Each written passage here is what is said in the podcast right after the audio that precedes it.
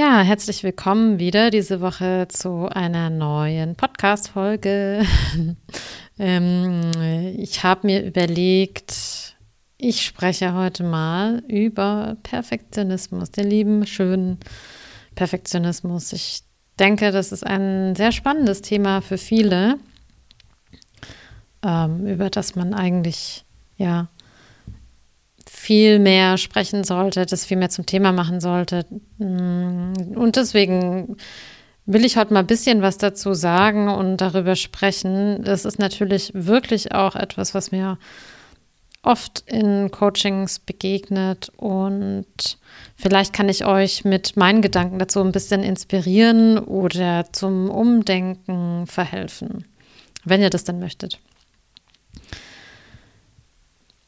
Also in meinem Umfeld gibt es sehr, sehr viele Leute, die mit Perfektionismus zu tun haben.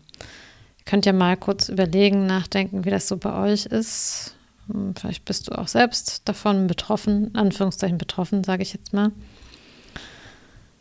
Und warum ist dieses Thema so wichtig? Weil es ein Coping-Mechanismus aus der Kindheit ist, beziehungsweise etwas ist, was man wahrscheinlich sehr früh gelernt hat, um sich seinen Umständen anzupassen. Ich weiß, dass viele da vielleicht irgendwie stolz drauf sind, dass sie perfektionistisch sind oder zumindest irgendwann mal in ihrem Leben stolz darauf waren. Den Zahn will ich eigentlich gleich ziehen. Perfektionismus ist eher etwas Selbstzerstörerisches, als dass es einem gut tut. Vielleicht tut es anderen gut, aber einem selbst eher nicht das Schwierige daran und warum das vielleicht wirklich auch oft als was Gutes dargestellt wird oder gesehen wird, ist natürlich, dass es gesellschaftlich total belohnt wird. Chefs profitieren häufig von sehr perfektionistischen Mitarbeitern. Kommt drauf an, ja, also wenn der Perfektionismus, Perfektionismus hemmt, dann eher nicht. Aber wenn der Perfektionismus dazu führt, dass man viel arbeitet und die Dinge wirklich ähm, ja zu einem sehr, sehr guten Abschluss führen will und dafür auch in Kauf nimmt, Überstunden zu machen und so weiter, dann klar profitiert jemand davon. Also Perfektionisten legen sich gerne total ins Zeug, arbeiten lange, veranstalten tolle Partys, machen tolle Geschenke, sehen aus wie aus dem Ei gepellt haben nach außen hin ein perfektes Leben mit toller Wohnung, tollem Job, super ausgewogene Ernährung, perfekten Fitnessroutine, haben vielleicht einen tollen Abschluss gemacht, ein gutes Studium hingelegt, kriegen irgendwie alles unter einen Hut, engagieren sich vielleicht nebenher auch noch sozial und so weiter und so fort. Also man sieht von außen nicht unbedingt, wie unglaublich viel Anstrengung dahinter steckt, wie viel Druck darin besteht, alles so hinzubekommen, dass man es selbst für angemessen, für gut, für richtig hält. Also keine Lücken im System zu haben. Es fließt ganz, ganz, ganz viel Energie da hinein, ähm, keine Fehler zu haben, keine Unzulänglichkeiten zuzulassen, sichtbar werden zu lassen. Und das ist etwas, was dann zur Lebensaufgabe wird und was natürlich unglaublich auslaugt. Sehr, sehr viel Lebensenergie geht dahin, die Unperfektheit zu vertuschen. Also vielleicht kann man es auch so rumformulieren. Es geht darum, die Unperfektheit zu verbergen, weil perfekt ist eh niemand. Ja? Also es, es, gelingt ja auch gar nicht perfekt zu sein, aber man will auf gar keinen Fall, man will die Fehler, die Unperfektheit so gut es geht ausmerzen und da hinein fließt ganz viel Energie. Im Grunde ist es ziemlich tragisch, denn äh, die ganzen Dinge, die ich aufgezählt habe, äh, also das tolle Aussehen, die tollen Partys, der gute Abschluss, ne, der, der perfekte Tagesablauf, die perfekte Familie, das wird ja nicht aus einer Lust und aus einer Freude herausgetan, sondern aus einem inneren Druck. Und der Druck besteht darin, dass die Person irgendwann mal gelernt hat, nur wenn ich perfekt bin, bin ich liebenswert und bekomme Aufmerksamkeit. Nur wenn ich Tolles leiste, bekomme ich Anerkennung. Nur wenn ich funktioniere und alles mache, hat Mama mich lieb. Ja, solche Muster oder Glaubenssätze stecken dahinter. Und das ist wirklich zutiefst tragisch. Denn wenn jemand, der ebenso tickt, aus der Reihe fällt, nicht mehr perfekt und leistungsfähig sein kann, dann fühlt sich das unglaublich schlimm und bedrohlich für die Person an. Dann ist man gescheitert. Das heißt, der Perfektionismus ist keine innere freiwillige Entscheidung, sondern ein inneres Muss, ja, etwas dem nachgegangen werden muss, weil die Gefühle, die sonst auftauchen, fast unerträglich sind. Also eine Schwäche, eine Krankheit, ein vermeintliches Scheitern in irgendeinem Lebensbereich fühlt sich dann sehr, sehr, sehr schwierig an. Und kann oft auch vor dem Partner, vor der eigenen Familie gar nicht irgendwie gezeigt werden. Zum Beispiel das Scheitern in Beziehungen oder das Scheitern im Beruf oder das Scheitern nicht perfekt auszusehen, weil man vielleicht älter wird oder ein Kind bekommt oder eine Krankheit hat. Das sind so Dinge, die, die triggern. Und erstaunlicherweise trifft es auf viele meiner Klientinnen zu. Viele haben diesen Mechanismus entwickelt, um irgendwie an Liebe zu kommen. Wenn die Liebe dann nicht kommt, ist es natürlich wirklich schlimm, weil man sich ja ohne Ende angestrengt hat. Man will auch die perfekte Freundin oder der perfekte Freund sein und dann scheitert man. Ja, das hat man das nicht geschafft, perfekt zu sein oder die Kontrolle zu behalten. Und Perfektionismus kann einen wirklich in den Wahnsinn treiben oder zum Burnout führen, weil es so schwierig ist, dieses Verhalten, dieses Muster loszulassen. Und daher ist es natürlich umso wichtiger, irgendwann mal den Schritt zu gehen, sich damit auseinanderzusetzen und Stück für Stück dieses Muster äh, aufzulösen. Und das passiert natürlich nicht von heute auf morgen. Und dafür braucht es wirklich ganz viel Mitgefühl für die Seite, die sich irgendwann den Perfektionismus angeeignet hat, um zu überleben, um nicht so wahnsinnig verletzlich und verloren zu sein. Die Seite braucht das Mitgefühl und die Aufmerksamkeit um den Perfektionismus loslassen zu können. Wer perfekt sein will, ist meistens auch sehr hart und leistungsorientiert mit sich. Das Problem daran ist, dass man sich selbst immer weiter das antut, was einen eigentlich am meisten schadet, was einem selbst am meisten wehtut. Also diese Härte, diese Gnadenlosigkeit sich selbst gegenüber. Das heißt, man führt das Verhalten weiterhin fort, was als Kind schon große Wunden verursacht hat. Ja, man ist hart mit sich, unnachgiebig, verachtend, erniedrigend. Also der, der innere, die inneren Selbstgespräche, ja, wenn du dich jetzt da angesprochen fühlst, kannst du es mal beobachten, wie die sich so anhören. Und wie das im Leben so ist, zieht man dann natürlich auch eher Menschen an, die genau das bedienen die nicht unbedingt liebevoll, mitfühlend und nachsichtig sind, sondern Menschen, die eben auch genau diese alten Wunden, diesen Kindheitsschmerz bedienen.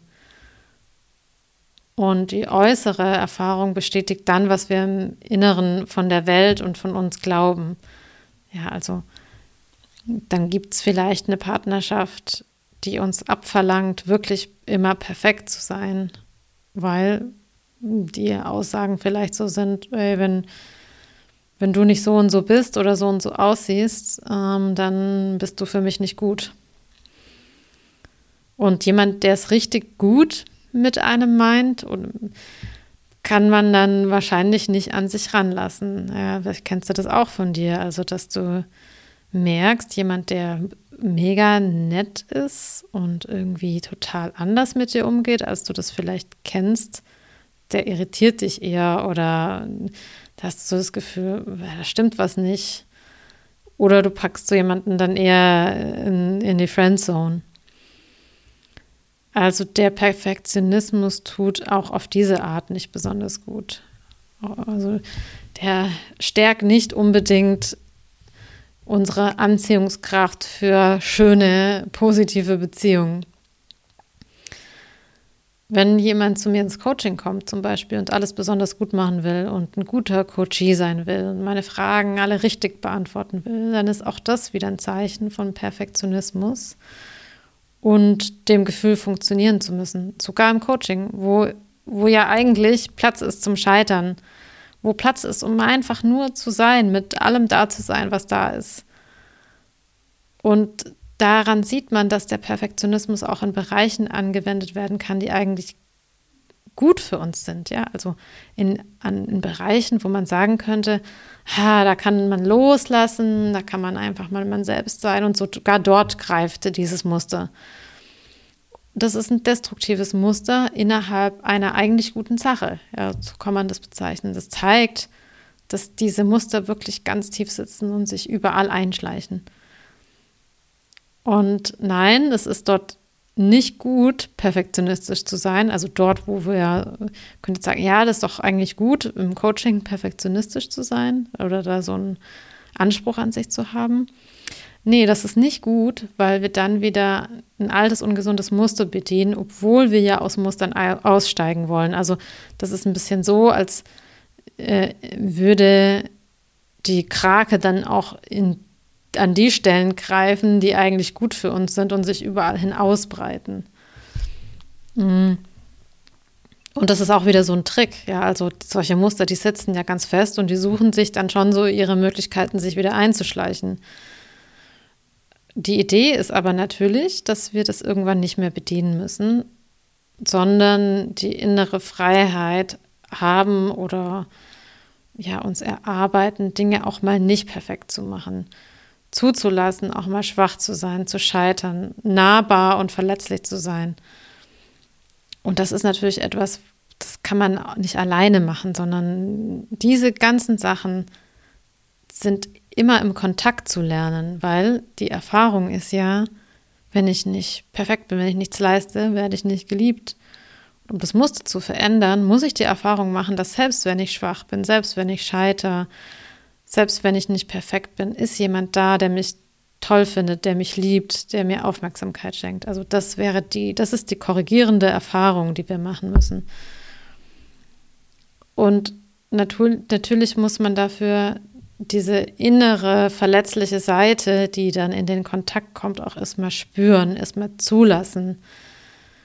Ja, ähm, die, die muss dann merken, dass sie auch dann geliebt ist, wenn sie schwach ist, wenn sie nicht perfekt ist. Und wenn dieser Teil merkt, dass er tatsächlich geliebt und akzeptiert ist, ja, und da geht es jetzt nicht um ein rationales Verstehen, es geht nicht darum, dass der Kopf das weiß, sondern dass wir das im Körper spüren können, dass wir das fühlen können, dass wir an der Stelle sozusagen berührt werden dann kann sich auch die perfektionistische Seite irgendwann entspannen. Und das passiert, wie gesagt, in gesunden Beziehungen, wo wir jemanden gegenüber haben, der ein ganz anderes Muster hat als das, was wir kennen. Das passiert in Beziehungen mit Therapeuten und mit Coaches. Dort entstehen, entsteht diese Art von Kontakt. So, jetzt ist passiert, aber nicht in toxischen, ungesunden Beziehungen. Dort wird dieses destruktive Muster eher noch verstärkt, weil man ja ständig das Gefühl bekommt, man ist nicht richtig, man hat irgendwas falsch gemacht, man muss aufpassen, was man sagt, äh, man darf den anderen nicht triggern, man muss sich irgendwie anders verhalten, man hat wahrscheinlich Angst, verlassen zu werden oder dass einem wieder irgendwas um die Ohren fliegt. Ja, also da kann sich dieses Muster natürlich überhaupt nicht entspannen. Ähm, und Fehler sind in toxischen Beziehungen oft nicht erlaubt.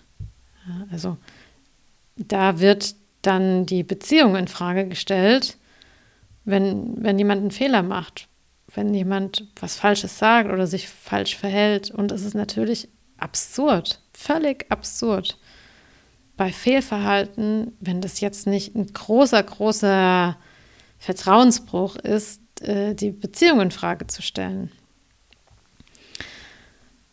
daher ist für mich zum Beispiel ein Indikator, wenn mein Perfe Perfektionismus bei Menschen anspringt oder dieses, dieses Muster, mich jetzt fehlerfrei verhalten zu müssen und ich plötzlich Angst kriege, irgendwas falsch zu machen oder was falsch zu sagen oder mir überlege, oh, wie muss ich das jetzt formulieren, das ist für mich ein Indikator, mal genauer hinzuschauen, mit wem ich es da zu tun habe.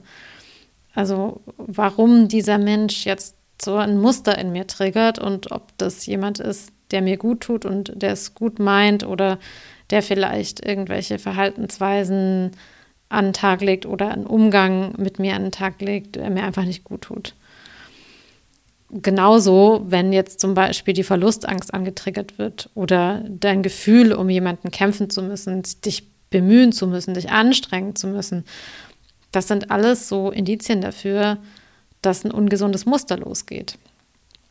Also oft merkt man das ja beim Kennenlernen, äh, hat man ja so ein Bauchgefühl. Und es ist jetzt egal, ob das äh, Partnerwahl ist oder Freundschaft oder Arbeitsverhältnisse. Wenn dein Bauchgefühl anspringt, hör da drauf.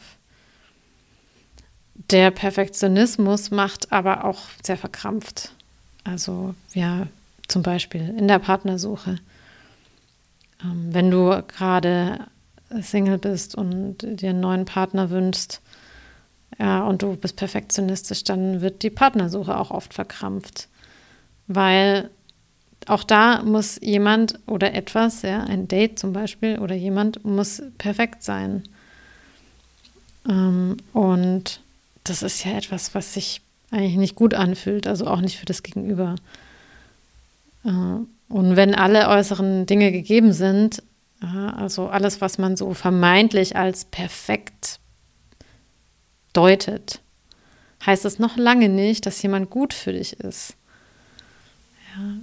Ich würde sagen, wenn etwas sich gut anfühlt, wenn etwas sich sicher anfühlt, wenn etwas sich ruhig in dir anfühlt, dann ist es perfekt. Wenn ihr euch gut und sicher miteinander fühlt, dann ist es das Richtige. Nicht, wenn die ganzen äußeren Faktoren stimmen. Ja, also Job, Aussehen, Karriere, was weiß ich, wohin jemand in Urlaub geht, was jemand für ein Auto fährt. Ich finde das immer noch ganz verrückt, dass Menschen sich so ihre Partner aussuchen, sondern schau darauf, wie du dich mit jemandem fühlst. Und klar gibt es so bestimmte Dinge, also ich würde auch darauf schauen, dass jemand einen Job hat und sich selbst versorgen kann. Aber was das für ein Job ist oder wie jemand wohnt, meine Güte. Ähm, also es geht um das, was dahinter liegt. Ja, wie geht jemand mit mir um? Was hat jemand für Werte? Ähm, was hat jemand für eine Vorstellung von der Welt? Das, das sind ja die Dinge. Ja, also ähm, daran siehst du, dass der Perfektionismus wirklich einem ziemlich im Weg stehen kann zum eigenen Glück und zu einer inneren Zufriedenheit und Ruhe. Und das ist ja letztendlich das, was wir, was wir suchen. Innere Ruhe, Stabilität. Ähm, und irgendwann mal haben wir den Perfektionismus entwickelt, um eigentlich das zu bekommen, um Kontrolle zu haben, um nicht angreifbar zu sein. Und dann ist es ganz oft ein Muster, das irgendwann einfach nicht mehr hilft, sondern eher schadet. Es gibt ähm, von Raphael Bonelli gibt's ein Buch zum Thema Perfektionismus. Der hat sich damit auch sehr viel auseinandergesetzt. Und wenn du immer noch glaubst, dass das ja eigentlich was Gutes ist, dann lies unbedingt mal dieses Buch. Ähm, ich kann dir das auch verlinken. Ich weiß gerade nicht, wie es heißt. Ich glaube, es heißt äh, Perfektionismus von Raphael Bonelli. Kannst du mal schauen. Weil wirklich in Wahrheit ist das ein äh, sehr destruktives Muster, das leider belohnt wird in der Gesellschaft, genauso wie andere Antreiber, innere Antreiber auch. Also sei schnell, sei äh, gut, äh, sei lieb, was weiß ich, in diese Richtung, diese ganzen Geschichten. Klar, ja, also in, in der Leistungsgesellschaft, im Kapitalismus werden solche Sachen belohnt. Aber auf einer ganz persönlichen Ebene ist es eigentlich nichts, was man bedienen sollte, wenn man irgendwie innerlich ruhig und frei werden will. Ja, so viel mal zu mir, zum Perfektionismus, äh, von mir zum Perfektionismus. Ich bin sehr gespannt auf euer Feedback zu dieser Folge. Ich glaube, dass sehr viele Menschen davon betroffen sind. Äh, ich sage jetzt mal, darunter leiden. Ja, ich glaube, es führt wirklich zu Leid. Ähm, und es ist etwas Zwanghaftes. Ja, es, und äh, wie gesagt, das ist, es ist etwas, was unfrei macht, weil man keine Wahl hat, innerlich keine Wahl hat, unperfekt zu sein. Und das zu kultivieren und zu etablieren, kann sich sehr, sehr schön anfühlen. Und dafür, wie sage ich jetzt einfach nochmal, braucht es Mitgefühl für diese Seite, die so unbedingt perfekt sein will und muss. Denn eigentlich ist die traurig und verletzt und sehnt sich nach bedingungsloser Liebe. Und wenn die Mitgefühl bekommt, nach und nach, dann traut sie sich auch mal unperfekt zu sein und sich so zu zeigen. Also äh, schreib mir gerne, wie es dir mit dem Perfektionismus-Thema geht, ob du das vielleicht kennst oder wie du damit umgehst. Ähm, und ich freue mich, wenn du meinen Podcast bewertest. Und ich freue mich natürlich auch, wenn du mir auf Instagram folgst und ähm, ja, mir da ein Abo dalässt oder auch gerne was zu diesem Podcast, ja, zu dieser Podcast-Folge. Ich wünsche dir eine ganz, ganz tolle Woche mit ein bisschen weniger Perfektionismus in deinem Leben und ein bisschen mehr Freiheit. Und dann hören wir uns nächste Woche wieder. Bis dann. Ciao.